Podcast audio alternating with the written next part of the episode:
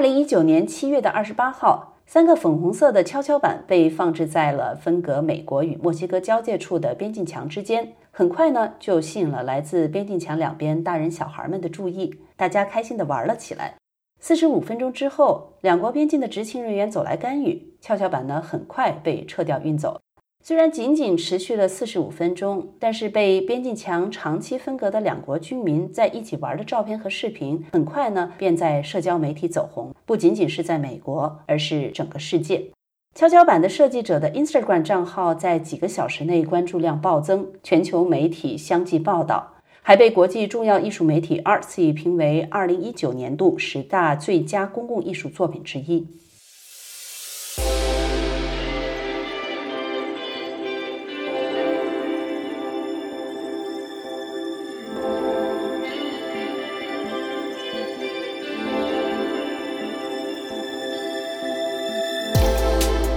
各位听友，大家好，欢迎收听 Boom Year，我是主持人蒋璐阳，在德国的科隆问候大家。前面提到的这个粉色跷跷板呢，我在当天通过 Instagram 看到后，立马去关注了它的设计人 Ronald Real，结果发现他是我大学母校 UC Berkeley 伯克利加州大学建筑系的系主任。很巧的是，建筑系所在的环境设计学院就在我当时上学的哈斯商学院旁边。我非常喜欢他用一种轻松的方式来处理隔离与封锁这样一个严峻的话题。今年一月份，我回到曾经生活过的加州旧金山，跟家人和朋友们一起度过了春节的假期。在这个期间呢，也一直通过互联网密切关注着在中国爆发的新型冠状病毒。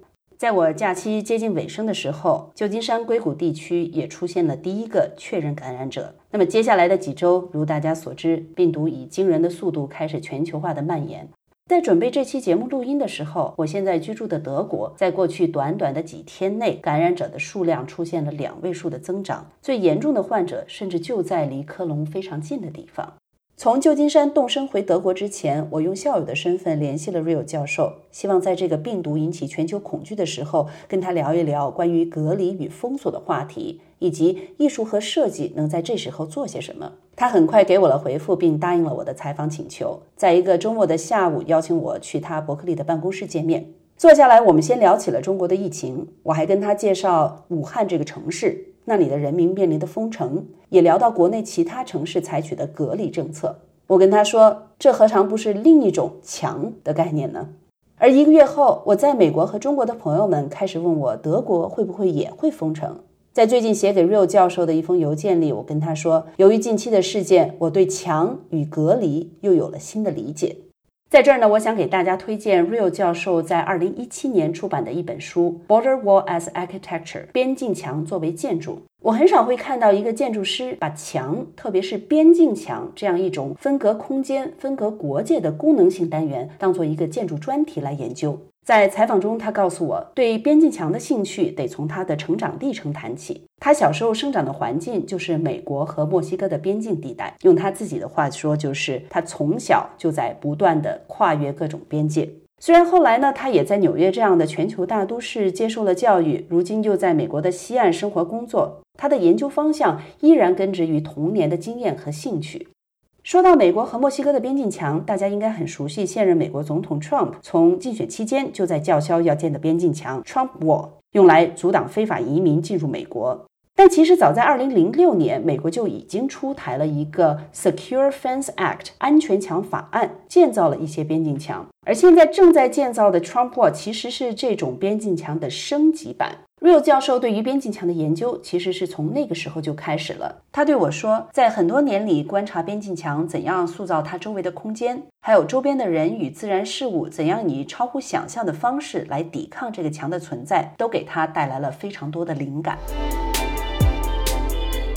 It is fascinating that the simple act of drawing a line on a map can transform the way we see and experience the world. And I come from a landscape in southern Colorado that used to be the border between the United States and Mexico yeah, until 1848. I think all my life I was crossing different kinds of borders. I was crossing language borders and food borders and uh, historical borders and geographic borders and trying to make sense of it. And it probably wasn't until I started doing work later on in life along the contemporary US Mexico border that I realized that what was happening on the border today happened in 1848 and borderland people are always crossing these kinds of borders, whether they're physically or emotionally or linguistically. And I thought that there were a lot of lessons to be learned from the historic border that could be applied to the world today. I was doing projects that, for me, were personal in that I had been trained as an architect in New York City and I had worked in Rotterdam, and that work was very global. But I wanted to return to a more local way of thinking about things. And when I say local, I should even use the word indigenous way of thinking about things or, or traditional because I'm from that border landscape. My family has lived there for, uh, we can say, hundreds of years, we might say thousands of years. Mm-hmm and so I wanted to get back to thinking about what it meant to make architecture in that landscape and it be of that landscape, recognizing that at the same time, that materials are imported and come. And so, what is this relationship between indigenous building materials and traditions and imported materials and traditions? And I thought the borderlands are a perfect place to explore that kind of idea. While I was doing that, so the projects we were working on were houses that were modern houses made out of mud. And I worked on an art project with the artist Elmgreen and Dragset from Berlin called Prada Marfa that was a project that in a way blurred the boundaries or crossed the border between art and architecture. But it also began to explore political topics in architecture and to be expressive or illuminate political issues or issues beyond what architecture typically talks about and at the same time we're doing that project there was heightened border security. And so this is at the time when the wall starts to be being constructed. So around 2006 is when really a lot of the construction start well around 2007 a lot of the wall started to be constructed because of this law that was passed called the secure fence act. I was witnessing that wall's construction and seeing how it was dividing communities and damaging ecologies. But at the same time, I could see how rather than keeping people apart in a way, people were coming to that wall in resistance. Not only people, but other things were moving towards that wall, whether it was water that was draining in the landscape and met the wall, and something had to happen. Either the wall toppled over or the water rushed in another direction and would create a flood. Um, when people came together, they might come together on both sides, and you would see them have binational yoga classes or volleyball games. And so the wall became, for me, an interesting form of architecture because it began to shape the spaces around it.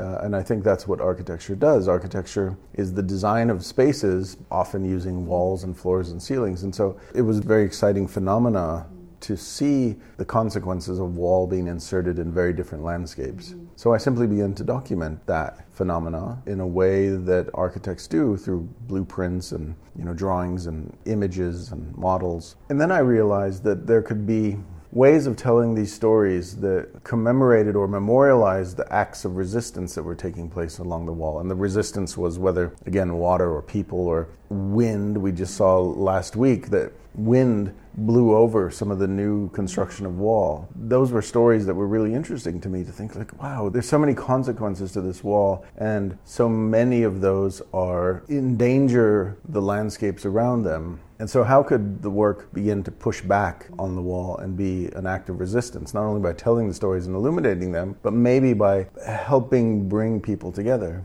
And so that's maybe the foundation of the work to think about what does it mean to not think of this wall as defining two different places, but actually as a wall that's dividing one landscape. Wall is not defining two different places, it is dividing one landscape. Rael 教授刚讲到的这句话，墙不是定义了两个不同的区域，而是分隔了同一个风景。给了我很多启示。在这几年的国际局势里，大家关注的 Trump War 啊，中美贸易战，包括英国脱欧这些大事件，或许都可以从这样一个理解强的思路来理解。我跟 Real 采访这一天，国内的疫情开始加重，隔离已经逐渐开始。我跟他说，我很担心国内的家人和朋友们突如其来的隔离，让我也联想到他的这个墙的概念，以及柏林墙、中国的长城，还有中国的互联网。Real 认为，讨论墙这个概念最有普适性也最微妙的是美国诗人 Robert Frost 的一首诗《Mending Wall》修墙。这首诗首次发表是在1914年，而柏林墙是在1961年建立的。一九六二年，当时已经是八十八岁高龄的 Frost 应邀访问苏联的时候，也曾经朗读过这首诗，包含着对柏林墙的批评。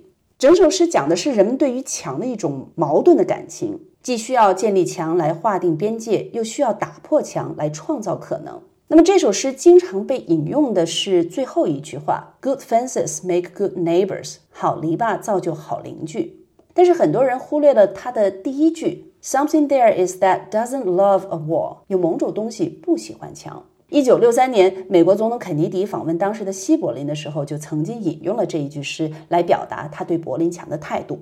在我和 Rio 的访谈中，他特别指出，美国和墨西哥的边境墙一直被用来制造一种对于移民、对于外来人的恐惧，就像现在全世界对于新型冠状病毒携带者的恐惧，在人与人之间建立起来的边界和隔绝，已经是一个全球性的问题。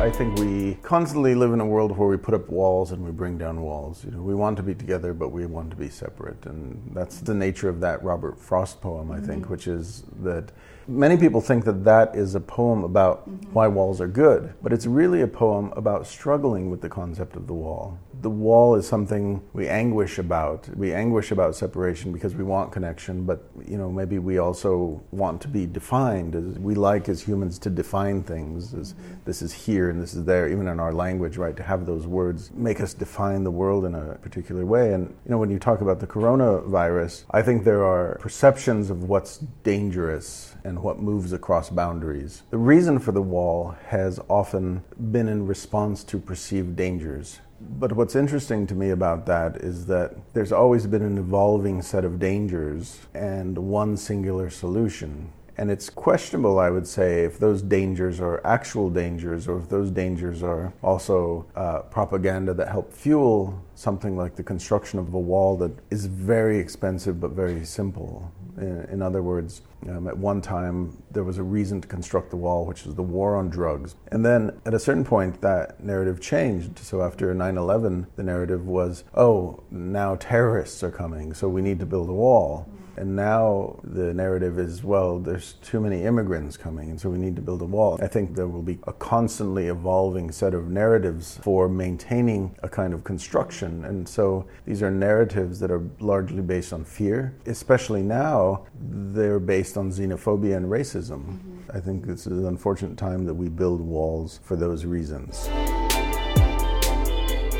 了解过 Real 对墙的看法，我们就更容易理解他的 Teeter Totter，就是跷跷板这件作品。可以说，他是巧妙地利用了这种空间边界和政治边界上的漏洞，以一种非常游戏化的、非常率真的方式去触动关于人的流动、人的隔离这些在当今社会非常严峻的问题。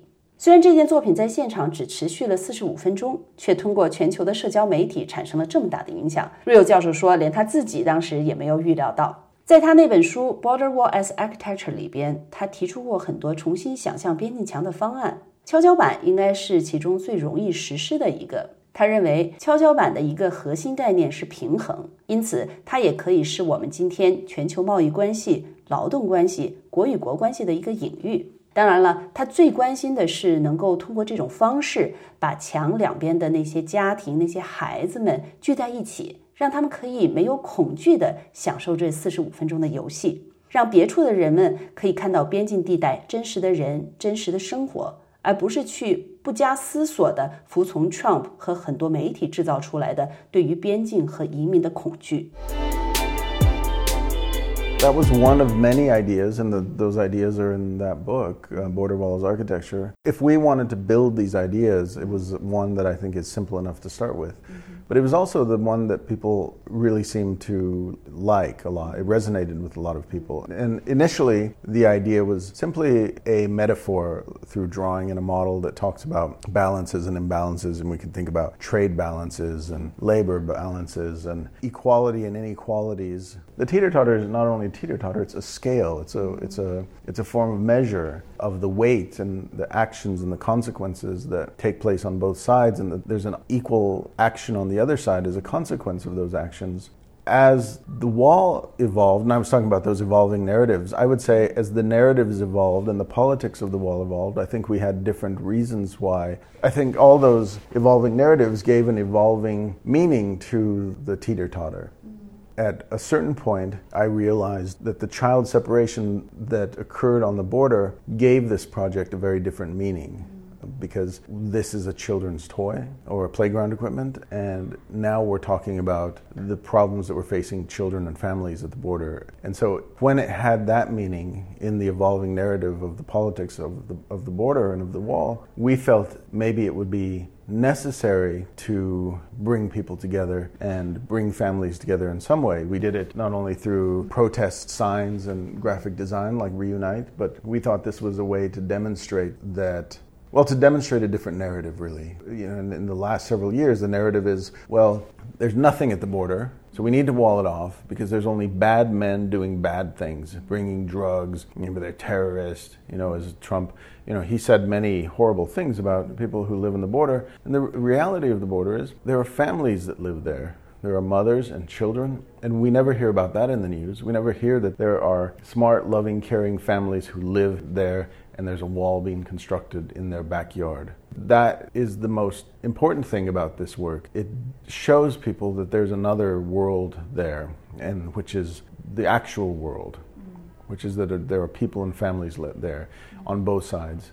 They do the kinds of normal things that families do. They play with their kids, they laugh, they take pictures of their kids with their cell phones and post it on social media. Mm-hmm. They're not some kind of otherness mm. that is not understood and dangerous and and wretched and all the other things that you hear, you know, all the racist things you hear about the people of the borderlands. I think we live in a time where we understand our global citizenry, that we are global citizens, that there is something odd about defining the world through arbitrary lines on the map. I've been thinking a lot about the idea that you know, most of the people who are traveling and coming into the United States from the South are likely people of indigenous backgrounds. Mm. And in some ways, you think, well, these aren't immigrants, these are indigenous people who are just moving within the territory of the landscape that's now been defined and divided. Mm. And I think one can extend that, that all humans are indigenous to the planet. And so when we move, we are moving within our home. If we think about the world that way, I think we would open the possibility to not have fear of, of different people, to not be closed minded about other ideas and cultures and customs. And I feel like the wall perpetuates those kind of fears. It doesn't do anything to help the idea that we are global citizens. And so, in some ways, that carrying that pink teeter totter that day, I, I really felt like when I got off the truck that I was going into battle, mm. and there was some kind of dragon, and I was holding this uh, spear, mm. and at some point I stabbed the dragon and released the kind of tension. And I think it's true. I think there was a, a worldwide tension, or at least a national tension, about child separation and the wall, and everyone was tired of hearing it. And that moment of sticking just like released that tension for a moment. And it released the tension around the world in some ways. And I saw, you know, the comments and emails that I mm-hmm. got tracked the sun around the world. You know, it's mm-hmm. we. Did you expect that? By the no, way? no, mm-hmm. I didn't expect that. um, we were just driving away, and my phone was ringing like crazy, and I, I have a instantly increasing number of your Instagram followers. Yes, and, I should follow you after that too. yeah.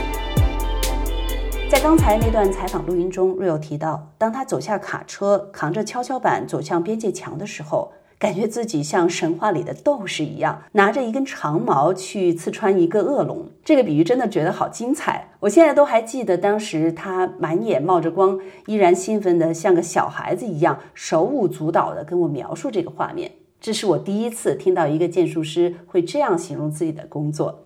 在 UC Berkeley 建筑系网站的教师介绍页面，我们可以看到 Real 教授的一个身份是 Design Activist，设计行动主义者。把 Activist 这个一般用来指在人权、环保等领域的积极行动人士的词和 Design 设计放在一起，对我来说也是一个很新的概念。那么在 UC Berkeley 呢，Rio 还专门开了一门课，叫做 Design and Activism。对他来说，设计是一种解决问题的方式，也是一种引发变革的方式。I founded a class here called Design and Activism. I do make distinctions between design and art, also the distinctions between design and engineering, for example, and between art and science. I mean, I might try to do it right now, say what I tell the students, whether it's true or not. This is what I believe is that scientists do work that is interesting, and it doesn't have to be useful. An engineer has to do work that's useful. It doesn't have to be interesting, though. Artwork has to be beautiful, or it has to embody some kind of aesthetic experience. And of course, that may be subjective to many people, but I think whether it's ugly, which I think the definition of ugly is not ugly enough, or beautiful, I think that you know that has its own kind of gradient, but I think there has to embody some kind of beauty in that work. Design has to encompass a lot of that. Good design should probably be beautiful. Good design should probably be interesting. A good design should probably be useful. And so design in many ways brings that together, but I think also design solves problems. That basically you're solving those problems through drawing. That's what design is. And those problems might be, in many cases, like, well, how do you fit three bedrooms onto a city lot mm. and two bathrooms? You know, that's that's one way. Design also can say, well, how do you make a a spoon that someone who has Parkinson uh, can be steady? There's this beautiful spoon I've seen that has a gyroscope inside of it, so that even though a person's hand might be shaking, the end of the spoon stays still. Mm so they could eat. And I think that's the beauty of, of design. It's solving problems but encompassing all these other factors into it. Design's not meant to be an artwork that's put on the wall. The other part is activism, like what defines activism? And activism has to incite change in some way. I think design changes the way we might make the world, um, perceive the world.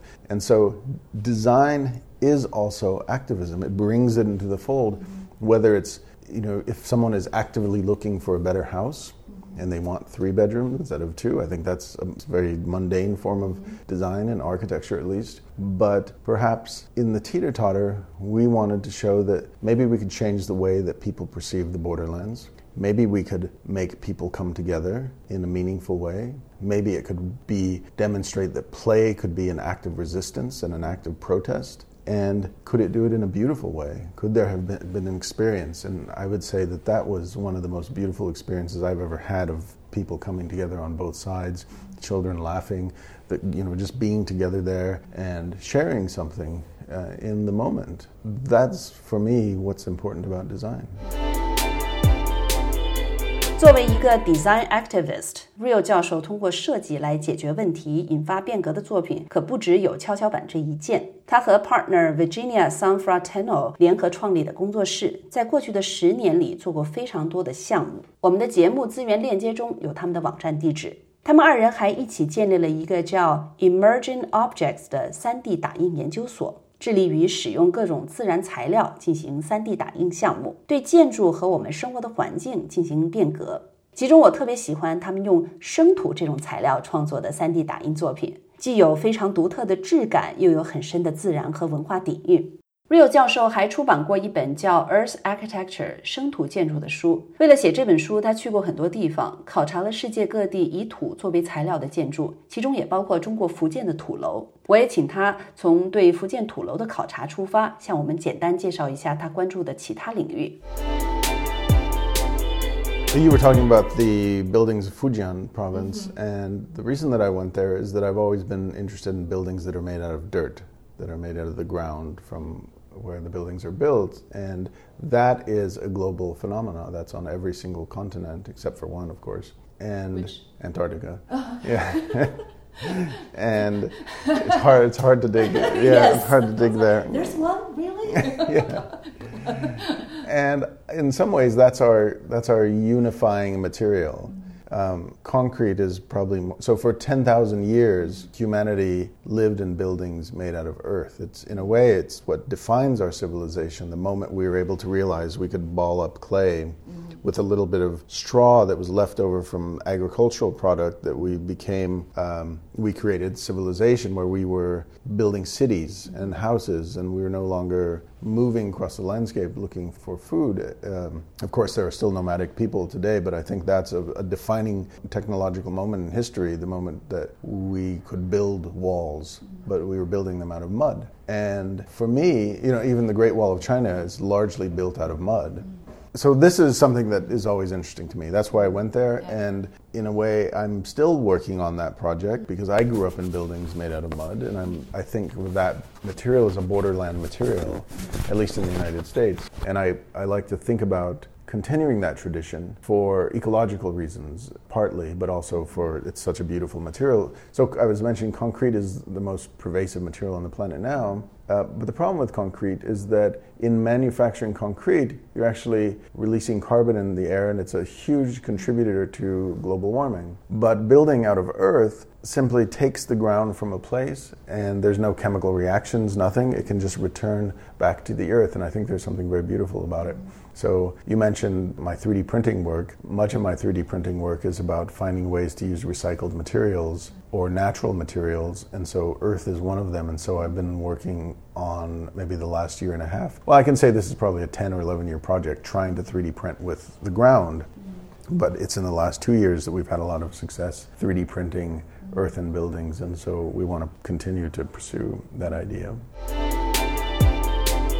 其实我对 Rael 教授的很多研究项目都非常感兴趣，用我们一期的节目时长是远远不够的。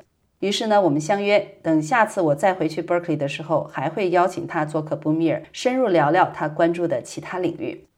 当然了，我没有忘记问他很重要的一个问题：那三个跷跷板被取下来后去了哪里？Real 告诉我说，其实早在2016年，这件作品的方案就曾经参加过纽约现代艺术博物馆 MoMA 的一个探讨全球移民问题的展览，Insecurities: Tracing Displacement and Shelter。